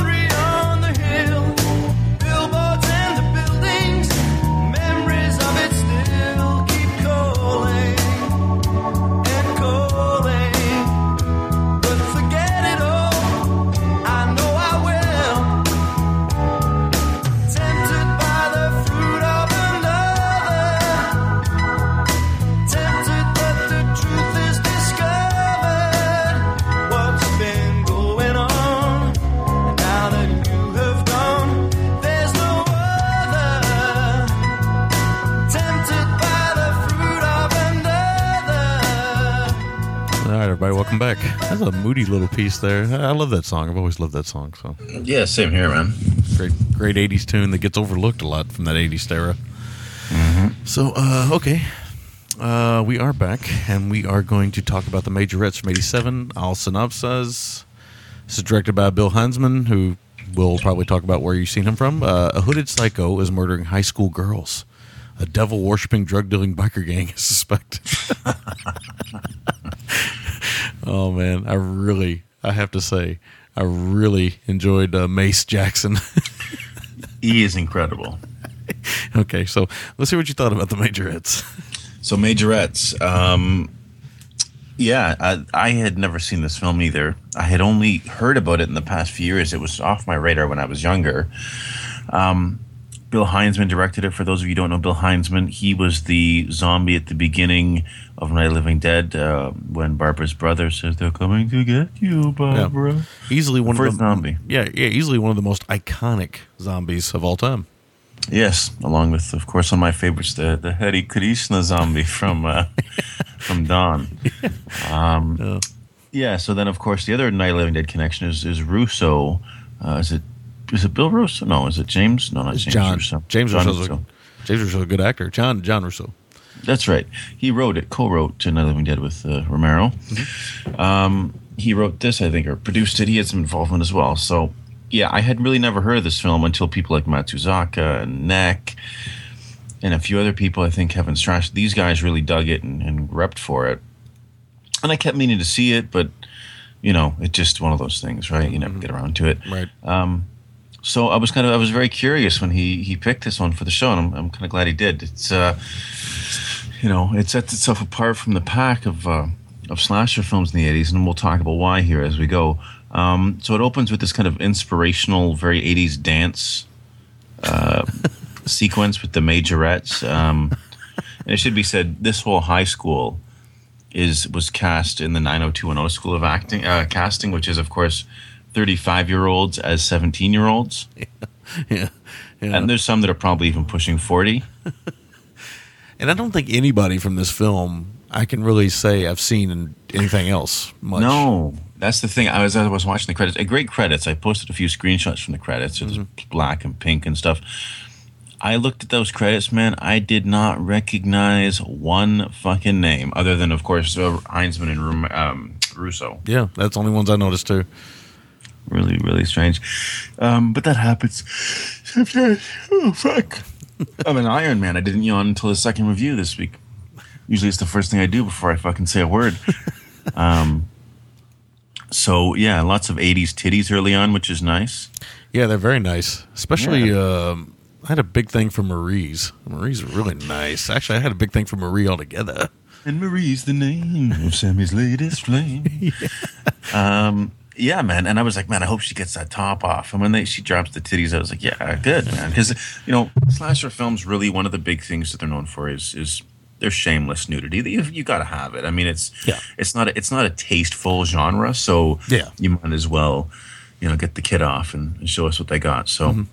Um, early on we see that there's a the peeping tom and he's developing photos in a dark room and we've probably said this on the show before but sadly dark rooms have, have kind of disappeared from films in this digital age and i miss dark rooms and i miss Fotomats Yeah. because there's something very dramatic about the the the reveal and the um, the revelation that developed pictures brings in films, much Yeah. like phone booths, um, newspaper stands, and other things that, that are slowly fading from our Yeah. our mind uh, culturally and cinematically. You see directors every now and then uh, use them to great effect, as if they're making them like an homage to them, like uh, Fincher did with Seven. We he had a dark room for the the killer had a dark room, if you recall, which was pretty great. Yes, yes, definitely. But I do miss I miss dark rooms as well. I miss them terribly.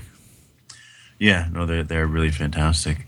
Uh, there's a grandmother in this who I have to think was like Hinzman's mom or something, and he just said, "Okay, mom, sit in this chair and look off in the distance," and uh, that was it. Because the grandmother's supposed to be mute and she's sick or something. She's had some sort of an ailment and she's being looked at by a nurse. But and I have to say that, like, it felt to me like they they had access to a funeral home and they were dressing it up to be a house like it was supposed to be their house, and she's all, oh, the, the grandmother has a lot of um, valuable art, and It's like it looks like a fucking funeral home to me. um, you Yeah. know, that's the way it goes. Um, what a puss Tommy is. He's this nerd who, who uh, what's her name? Nicole or something? Yeah, Nicole. So she's coming on to him, and she's pretty hot. And uh, he's just he doesn't know what to do, and he's just flabbergasted. It's like you puss, get her shirt off, man. She's she's parked out here, Yeah. And uh, I like that scene though because I like how she she backs off because she all of a sudden has this moment of guilt. crisis of conscience. Yeah. or conscience yeah crisis of conscience.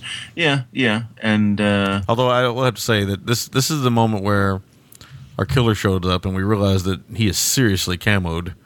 he is camoed. I was how do you rhyme? I was gonna say like g'd up from the feet up uh i don't know. But he is seriously camoed is right.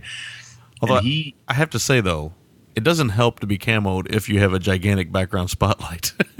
it it certainly doesn't and you're not well i guess it was too late for anyone at that point but he's not very discreet in that he screams and belly flops onto the roof of the car which is a pretty impressive move. And see, he took a real gamble here, unless he scouted things out, because he belly flops on the roof of the car with the hope of sticking a knife through the roof. And he's lucky he gambled that this was a soft top because his little maneuver would have proved fruitless if that had been a fucking hard top. this is true.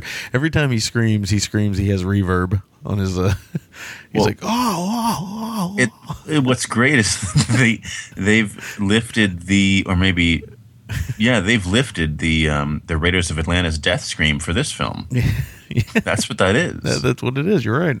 It's incredible. Um, but I love before he just before he comes, there's that reveal. It's not a spoiler because these characters die early on. This character, um, Nicole, is going to get Tommy, this nerd, have sex with him, and then say he's the dad, and she's you know says, "Oh no, I'm pregnant, and I wanted to think you to think you were the father."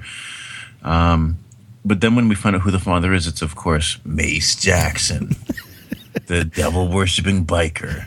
And I love uh, Tommy's reaction. He goes, "Mace Jackson, the dope pusher." How'd you get hooked up with a sleazy guy like that? Which is pretty incredible because other than spray painting their trailer with 666, we don't get much of an indication that they worship the devil. Well, they have they have ACDC on there too. Oh, they have ACD, and yeah, that's true. Um, but they could be, you know, the um, the soldering and electrical uh, club for the, the high school. In, in hindsight, let's be honest. In hindsight, that anybody ever thought that ACDC was a devil worshiping band is pretty hilarious. It is extremely hilarious. What is also hilarious is that for a motorcycle gang, all they do is ride around in a van. so they're more, you know, they call them bikers. So would we call these guys vanners? The same train of thought would, would say these guys are vanners. The, their bikes were all in the shop during the Yeah. shooting of this film. Yeah. So Mace is great. He he looks like a mix of like like Prince and uh like Prince like all cleaned up and like under the cherry moon Prince or something and uh and and somebody else. I can't think of I'll, else. I'll tell you who he looks like. With all due respect to Prince, I'll tell you who he, he exactly looks like. He looks like a, the love child of, of Vilmer or Wilmer Valderrama and Colin Farrell. That's pretty good. totally Colin Farrell, man. Um, but make good old Mace Jackson, and um, yeah, he's pretty great, man. He he's really great. He he's also and speaking of fashion plates, we get another fashion plate here with him. yeah. Um his whole gang, it should be said. Yeah, they're pretty fantastic. One of, one of them even goes the route of being a, a Civil War reenact, reenactor, evidently. Yeah, he, he should have been in that movie Choke. Um, but uh, he's great. In fact, he even pulls out a gun at one point that had to have been from the fucking Civil War. but uh, he's great. Now, one character that I don't think is utilized enough in the film is Martel. Martel is sort of this beefcake cop with a mustache and a perm.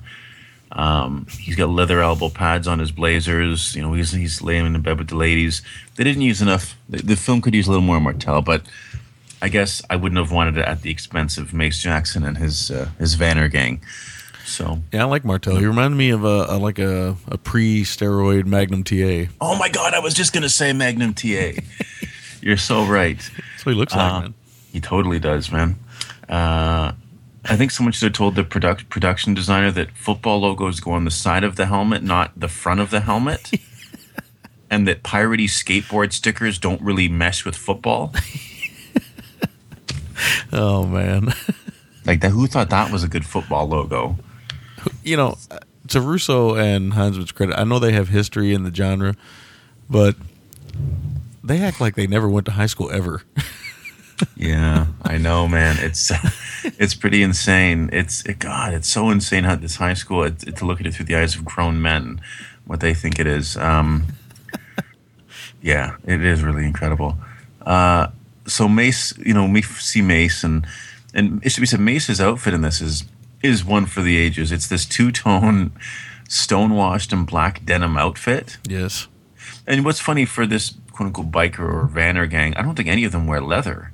No. There's No. no, leather. There's a lot of denim and Tight t-shirts. the t-shirts and stuff. Head. There's another headband. That one guy's got a headband. Yeah, he does. The fat dude who's pretty great. He says "Patience, my ass" on his shirt. Patience, my ass. Yeah, he's he's great, man.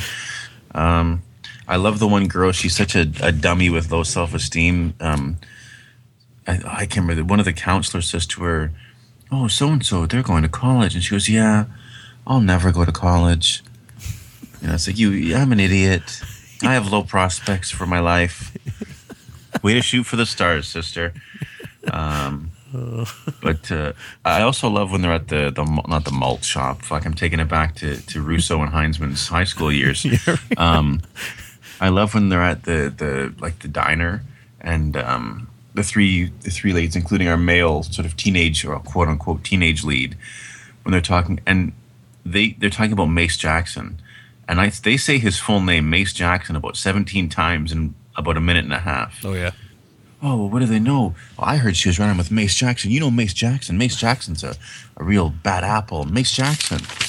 They get so funny. They just say Mace. It does almost look like a malt shop. It's a really weird. It's, it's almost like convenience store slash eatery. We still have those here in the south. Sometimes I don't think you guys have those up there. But we still have those type of things where you can go in and buy some bread and shop around, but you can also sit down and have a little a sandwich and a coke or something. You know. Well, you couldn't shop around this store too much because the fucking shelves were almost barren. you got like a few a few Hostess apple pies on one shelf, and they needed to restock. Man, Yeah. It's unbelievable. Um, then there's that one chick who looks like a short-haired Heather Langenkamp who's having a brewski by her pool ski. Oh yeah, yeah, yeah. She's pretty, she's pretty hot too. Yeah, she wasn't bad. I got to tell you though, um, Camo Man shows up screaming like Reb Brown, which is great. Here's where I think one of the problems from the slasher aspect of this film comes in. Now, I heard a little piece of trivia here. Tom Savini was supposed to do the effects on this film. Okay. He backed out. Some schmuck uh, took over. And you can say you can say that and and call it a schmuck because there's a reasoning. Yeah, th- there's no payoff with the slasher aspect. There's no money shots. There's no blood in the water. Yeah. There's there's a moment when you think, oh, I'm gonna get a decapitation here. There's really there's not one memorable moment from a horror standpoint. No. There's not. I mean, there really isn't. Um, and you know, it, it was interesting because at this point, I think we're about 45 minutes in, and despite this, and despite the fact there's only been two or three kills, I was still enjoying the film. I was, it was keeping its head above water for me, which is rare because the older I've gotten, um, my tolerance for middling 80s slashers has really lessened. yeah. Um, So yeah, um, I love when the cops show up and they, and they deduce through their powers of deduction that uh, oh, this killer he looks like he's doing some sort of cleansing ritual. There's always water involved, which is great. That doctor is uh, that's Russo. Yeah, yeah. And then the the the one doctor was the, the corner was uh, Russo and Hinzman shows up as I think a cop or something. Yeah, and then of course the uh, the preacher is uh, Streiner, who was the uh, guy that yelled Barbara. Right? Was the uh, he was the brother. Oh, nice! I didn't know that. Good call. Yep. Um, they kept it. our- they keep it in the family a lot. They do, man. I'll tell you, one chick I would have liked to keep my family is that really shitty, no rhythm stripper who's got a snakes for some reason during her act. That was awesome. That What was fucking. that was one of the saddest strip clubs I've ever seen, though. That's that's that's the true definition of a day shift stripper if I've ever seen one. and that chick's hips, she could. She had no rhythm. That snake had more rhythm than her. was, it, was that a strip club or a veterans hall? I couldn't tell the difference. Uh, no doubt, man. But the, the the Vanner gang is pretty serious about seeing this snake act because some dude gets excited, gets in the front, they fucking punch him in the gut, and smash a chair over his face. Just leave him on the floor so they can see this chick work her her, her uh, reptilian magic. Um, Uh, classic. what's this? Oh, there's the line when they're talking about his, the Mason's gang is bugging him, and they're like, you know, yeah, you got her, preg- you got Nicole pregnant. Yeah, you could have sent your kid on a drug scholarship. What does that even mean? It's pretty incredible. So yeah, the Civil War guy, Civil War enthusiast we talked about. Um, see, now here's the okay, so here's the thing: is keeping his head above water for me, despite it not really being gory or overly sleazy. Um, and then at one hour, it takes a fucking twist. Yeah. And this twist is almost unheard of in films. The, the killer is revealed. There's a few um, things heaped on top of that, and and then it it completely shifts gears and becomes a revenge actioner. Yeah. And this is where I'm I'm really all in now. yeah. And what's incredible, I do want to say that actually no, I lied. There was one dude in leather in the gang because there's one guy. He's the tall guy who looks sort of like a young um, uh, Lance Henriksen, kind of. And it's weird because they give him a leather vest that's three sizes too small and leather pants that are four sizes too big Yes. which makes for an interesting outfit. But, um, but yeah, Mace Jackson's a bit of a puss. We find out as the film goes on. Like he talks tough, Yeah. in his in his black and stonewashed denim, but he can't really deliver the goods because they're at, they're in a warehouse, and he gets punched out in what has to be the fastest gang like gang dis- gang dissolving in cinema history. Like that gang turns on each other at the drop of a hat. Yeah. It's incredible. Oh, Um, and then uh, Bobby Boucher gets shot. And what's great when Bobby Boucher gets shot is he looks almost like a wooden display. At you know those shooting galleries when like the, the you know like in uh, what's that movie, a Magnum Force, or in the shooting competition with Harry and and the uh, ironically with uh, with Hutch. oh yeah. Or was it? No, it was Starsky. It was Starsky, not Hutch. Um, ironically, there's the connection. Well, no, that's not really a connection. It's more my connection. I'm rambling now. It's a good But- one though. It's a good one. yeah, when Bobby Boucher gets shot, his hands are up and he's frozen and he drops back like a wooden display at a shooting gallery. he does. it's fucking hilarious. Um, I love when our teenage uh, angel of vengeance decides he's he wants to to destroy, and what's great is he's got an incredible arsenal in his house. It should be said. Oh yeah. But not only does he load up on automatic weapons, but he loads up on cassette tapes. Hey man. you gotta have your priorities, man. BASF, bruh. For life. Is it live or is it Memorex? Yeah, man. awesome. Um, and uh, and then Mace. And then after this, it's weird because Mace he ditches his uh, his denims and he looks sort of like a, a Spaniard porno pirate with this red wine colored shirt. Yeah, what the fuck? It was really great, man. I don't know of too many bikers that rocked that look, but you know, oh, he was a vanner, not a biker, so maybe that's why. The, And we get a great- Buccaneer look coming back Buccaneer, yeah, bringing it back, John Miller style, yo. Um, we get a pretty good van explosion. Oh yeah, yeah, it's and good. What's great is when the, the teenage angel of vengeance shows up at their, their spray painted devil trailer um, and he starts he blows up the van and it's great because he takes off his shirt and sticks it in the fucking gas tank lights it on fire. This fat dude one of the gang jumps out of the trailer and starts shooting at nothing. Like literally at nothing. He just starts shooting and that's great but but then what makes what is one of the high water marks of stunt driving in film history they get in the car to drive off. And i'm not lying. This is the worst driving i have ever seen in history in cinema history. This car probably had been out of, out of park for two seconds. Two seconds literally. It smashes into a tree and fucking explodes like they had, they couldn't have been going more than five miles an hour Somebody finally topped Gator from uh, Truck Turner. Huh? they this has the crown, man. The Vanners take the fucking circle takes the square here. Um, so th- we get a lot of explosions: vans, motorcycles, trailers, uh, fuck everything's going up here. It's an all-out action bonanza. It is. It's a buffet. it's like a Ponderosa, man. And we're getting all sorts of meat here. It's fantastic.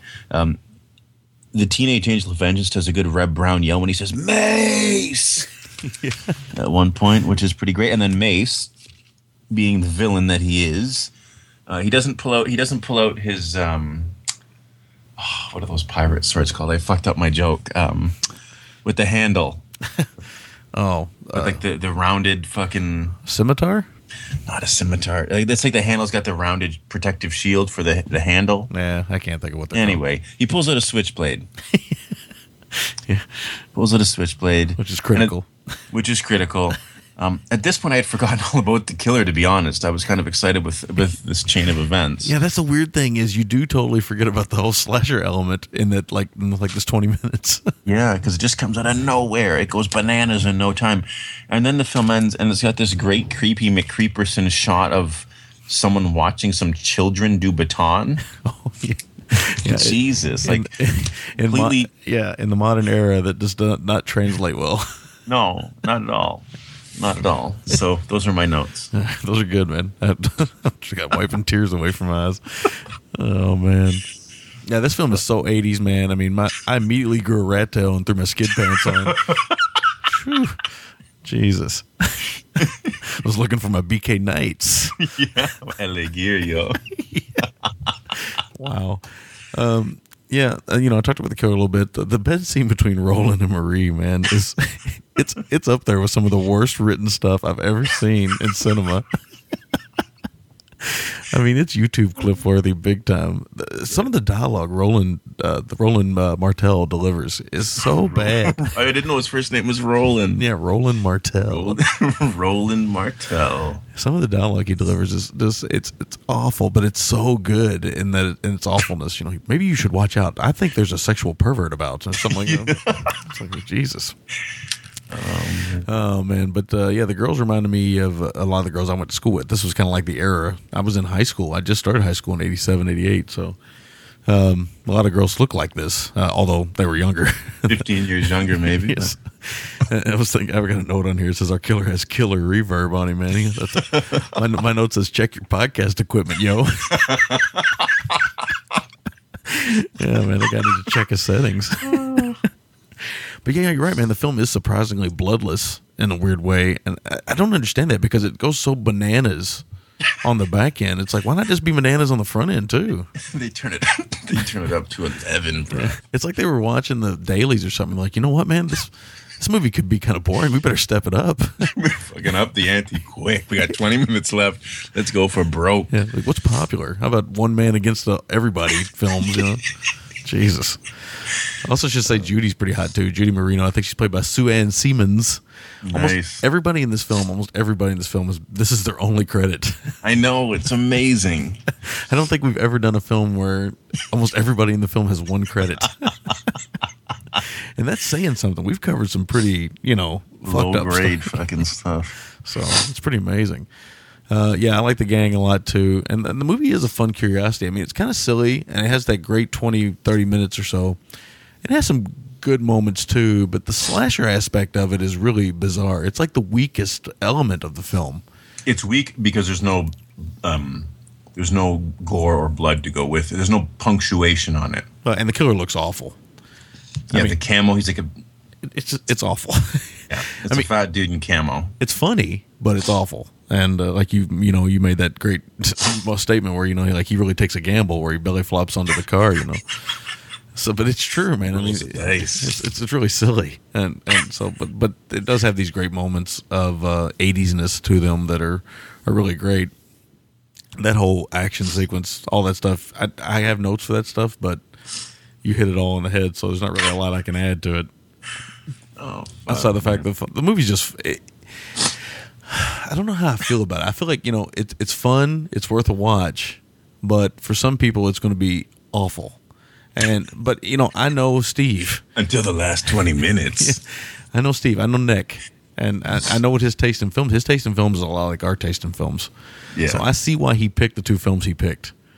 You know what I mean? I mean, and there's some other films I know that uh, Nick wanted to pick and stuff, but there's actually a couple that we're hanging on to to cover with Nick at some point. Yeah, Steel Justice and Yeah. a few others. a few others. Steel Justice is going to have some great conversation Yeah, because it's just insane. amazing. Uh, but uh, a lot of people are finally getting into that one because it's available on Netflix Instant here. Oh, is it? Yeah, it's on. It's on in the states. So a lot of people are really bringing the thunder. Uh, but yeah, I mean, I really love the uh, the the action beats and the insanity of the arsenal and stuff. Of course, I I saw the cassettes, but I did make a note. But I thought that's pretty awesome too. Um, it does have weird payoffs. Uh, I don't really understand the whole. I mean, outside of the red herring itself, the whole German nurse slash. I know. I was wondering why was she German? What did that mean? I don't know. Why was she German and why did she have a retarded son? I don't know what's going on there. outside of the fact that it's you know uh, it's an obvious red herring, right? So Yeah. just total silliness. But you know, the film. It's it was an interesting visit down '80s memory lane. Uh, I'd never seen it before. I wouldn't consider it. I, I almost don't consider it a slasher. I almost consider it more just a a horror, It's like a horror film slash exploitation film of some sort. It's a curio piece, is what it is. I, I don't think it really fits into. If not for the 25 minutes in this, I would say, you know, it's okay. It's inexplicably somehow I was entertained despite the lack of blood. Yeah, yeah. Um, you know, it'd be worth a watch maybe if someone had nothing to watch. But yeah, yeah it's just I, I don't know of any other movie that shifts gears like this does from one genre that was so big in the 80s to another genre that was so big in the 80s. Yeah, yeah. It's it's really bizarre. It really is. It's very strange. And all the talk of Satan and believing in God and stuff, especially between like the preacher and Roland at one point, man, it's pretty. It's pretty I don't know what I believe. It's very, it's very, very strange. Uh, this is some strange dialogue. Some of the dialogue is just, you can just tell these are non-actors delivering dialogue because they're delivering it in that way non-actors only can. You know that that's very written. It feels written. Like It was act- written. you know, an actor can take written dialogue and make it feel organic, whereas a non-actor takes written dialogue and it sounds like you know twenty kids in a classroom reading a school play. or beings from another planet trying to understand what this human thing called emotion is. Yes, like playing that from outer space or something. Yeah. But uh, no, it was fun. I just uh, I was really expecting a slasher, and I get that for about twenty minutes, thirty minutes. But then I'd get this other film that I here's what it ultimately comes down to. I wish that twenty minutes was the actual film. I Yeah, wish, or or that the the horror, the slasher aspect had been still nasty and gory. yeah, Because then we would have had like we would have got to have our cake and eat it too. Yeah, yeah, that's true. That's true. It would have been good, but I think that the bonkers action film is actually better than the slasher film in this respect. But that's that's Oh. all my notes really. Oh, it is. And the thing of it is, the reason it tastes so sweet is because it comes out of nowhere. I know it's it's insane.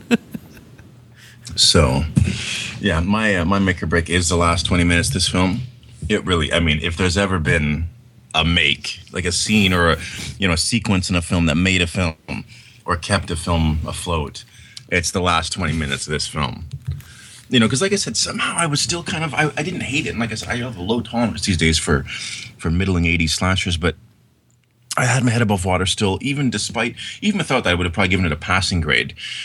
Um, but the last 20 minutes is, is just inc- it's worth the price of admission, man. It's so fucking great. yes. Um, fucking what's his Buccaneer there? Uh, Mace holding his fucking leg, doing the the fucking Harlem shuffle back and forth through the woods, man. trying to find his switchblade. It's uh, it's great, man. Um, MVT is the biker gang or the Vanner gang.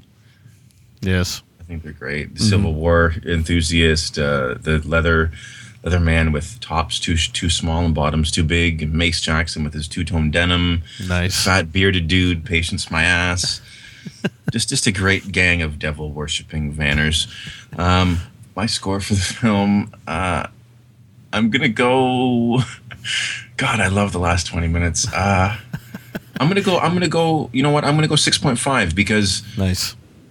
It may seem a little bit high, but I felt like this film would have kept its head above water in sort of the 5.5 territory. And then th- that last 20 minutes is so fucking bonkers that it, it adds a whole point on its own. Right. Right. I, I can see that. We're we're pretty much on the same page with this one.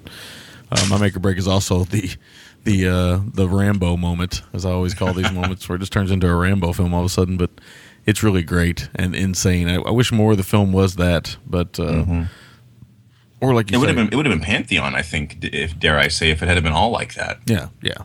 I don't know why they just didn't go completely nuts with it. I mean, really, they didn't have nothing to lose. It only cost eighty five thousand dollars to make this movie. Oh wow, So you know, for eighty five thousand dollars, it doesn't look bad. it looks pretty good. Yeah, pretty good because that's low budget, man. I mean, jeez. Um, my MVT is uh, also the gang, uh, particularly the fact that one of them decides to be a Civil War reenactor. I don't know where the hell that, that logic comes from, but it's amazing.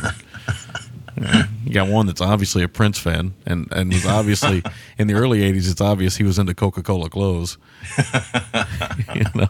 And then you get the fat dude, and nobody really nobody really knows what he's into.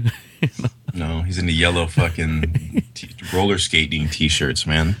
Their trailer is amazing. Yeah, like you say, I mean, if if you want to hide out and be a good gang, and you and you're this devil worshiping gang, I'm gonna hint for you. Don't spray paint six six six on your trailer. It kind of gives large red fucking numbers. kind of gives away where you're at, bro. yeah. But yeah, I really love the gang. My score is just a little bit lower than your 6.25, and a lot of that is the heaviness, that heavy of the 6.25, maybe like a point and like a 0.25 or or like a 1.25 or maybe even a full point more than that is uh shit. I don't even know what I'm saying at this point. Let's just put it this way: that 20 minutes or 30 minutes there. That gives it a lot of cred for me, Yeah. and it would make me highly recommend it to people and tell people to hang in there because I think a lot of people are going to be like you and, and, and, and like I was starting to feel during this one. I've seen a lot of slashers. Well, it's one of my favorite genres, and we've talked about this before. Um, but once you're, it's, it's like any genre, like kung fu or giallo or anything. When they're boring, it, it's really rough, and people will tell you that they're great, and you're like, well, I don't see what's so great, and I can see why Neck likes this one now. It is a total neck film. Yeah, it is because it's it's bonkers. It's just nuts. It's like what the fuck? What the what the fuck just happened? To the point to where I rewound it because I'm like, did I miss something? Did something turn this film turn this film into this film? Because I, I almost feel like I'm watching something else. But anyway, uh, yeah, but 6.25, good times and uh, great picks from the, the back of Forest Whitaker's neck. Bring in the thunder. Yeah, so that is the big show. That is everything. Excellent. So,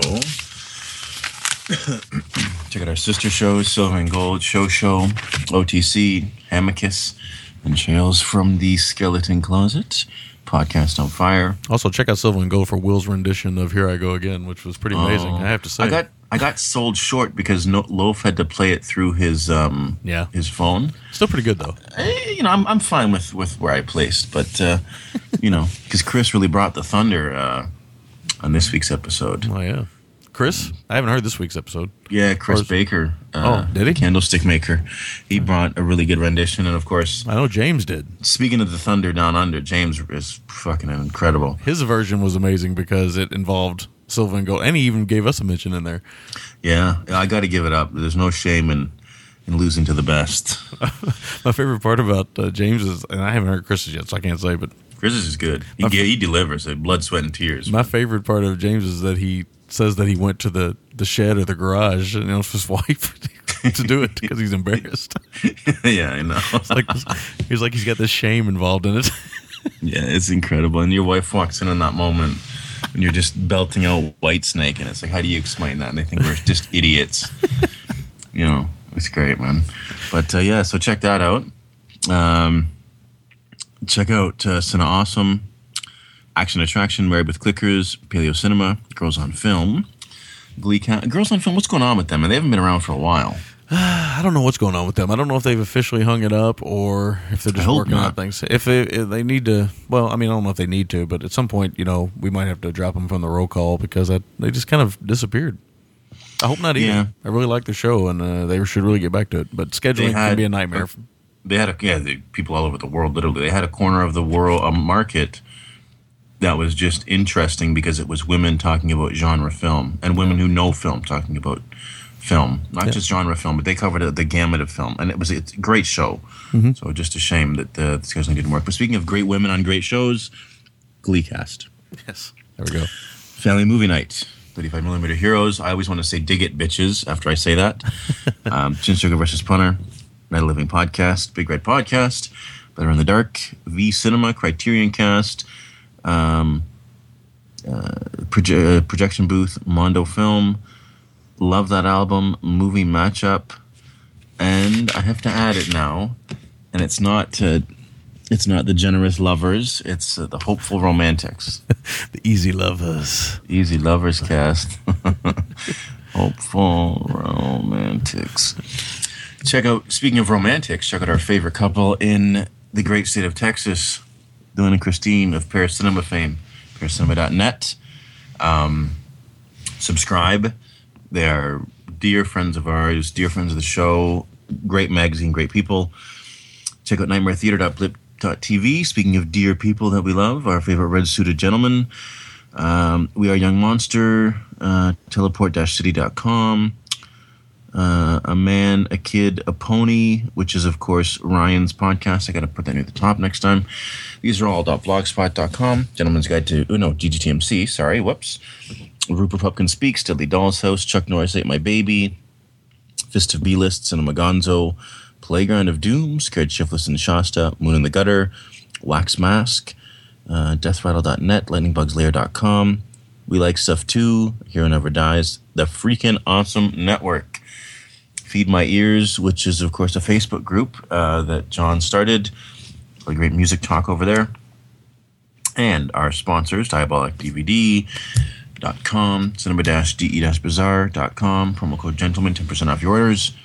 OMG-entertainment.com, promo code GGTMC10, boulevardmovies.com, Camera Obscura, Facebook, where there's a lot of stuff always going on. Twitter.com backslash GGTMC, Large William, uh, Pickle of 10, Bob Freelander. Uh, I'm also forgetting? Uh, iTunes reviews, and that's it. Yeah. All right. All right. So next week is the uh, Boulevard Movie Show. So uh, you know, give everybody an idea what we're covering. Yes, it was my number two film from last year. A film I'm very proud to say comes from my motherland, Canada. And to those of you, you're going to get it late, but to all my fellow Canadians, um, I want to wish them a very happy Canada Day. Yes. Um, I love my country. I love. I'm so proud to be from here. Um, I love that our community has a lot of great Canadians in it. So hopefully everyone had a very happy Canada Day, eating pancakes, drinking maple syrup, um, wearing toques, um, and all that good stuff, or toboggans. Um, and since this will probably come out, you know, in a couple of days, I want to wish you, my dear friend, as well as all of our, our dear American listeners and friends, a very happy Fourth of July. Um, Yeah. Everybody's getting patriotic this week. Yeah, man, and uh, you know, I love I love your country. I love your people. Um, I have so many great friends in your country, and uh, you know, I hope everyone has a very safe and happy Fourth. And uh, don't forget to listen to James Brown that day. Yes. We'll be uh for you guys eat pancakes and drink maple syrup. We uh uh drink copious amounts of soda and uh clog an artery with hamburgers and hot dogs. So And chocolate covered bacon. yes. so that's our show for next week. Boulevard. Oh, I didn't say what we're covering. Oh yeah, did, I? did you? No, I don't know if you I did. got fucking off on the, the, the patriotic tip, yo. We're going to be covering a film that was number two uh, from last year for me, uh, Denis Villeneuve's uh, Incendies, which is a tremendous film. I can't wait to cover it with Sammy.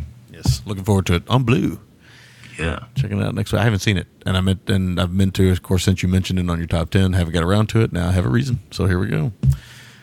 All right. Uh, okay, that is the show. All right. With that, I'll say adios. Adios. Thanks for listening. You can find the gentleman at ggtmc.com. You can call the gentleman at 206 666 5207. And you can email the gentleman at midnightcinema at gmail.com.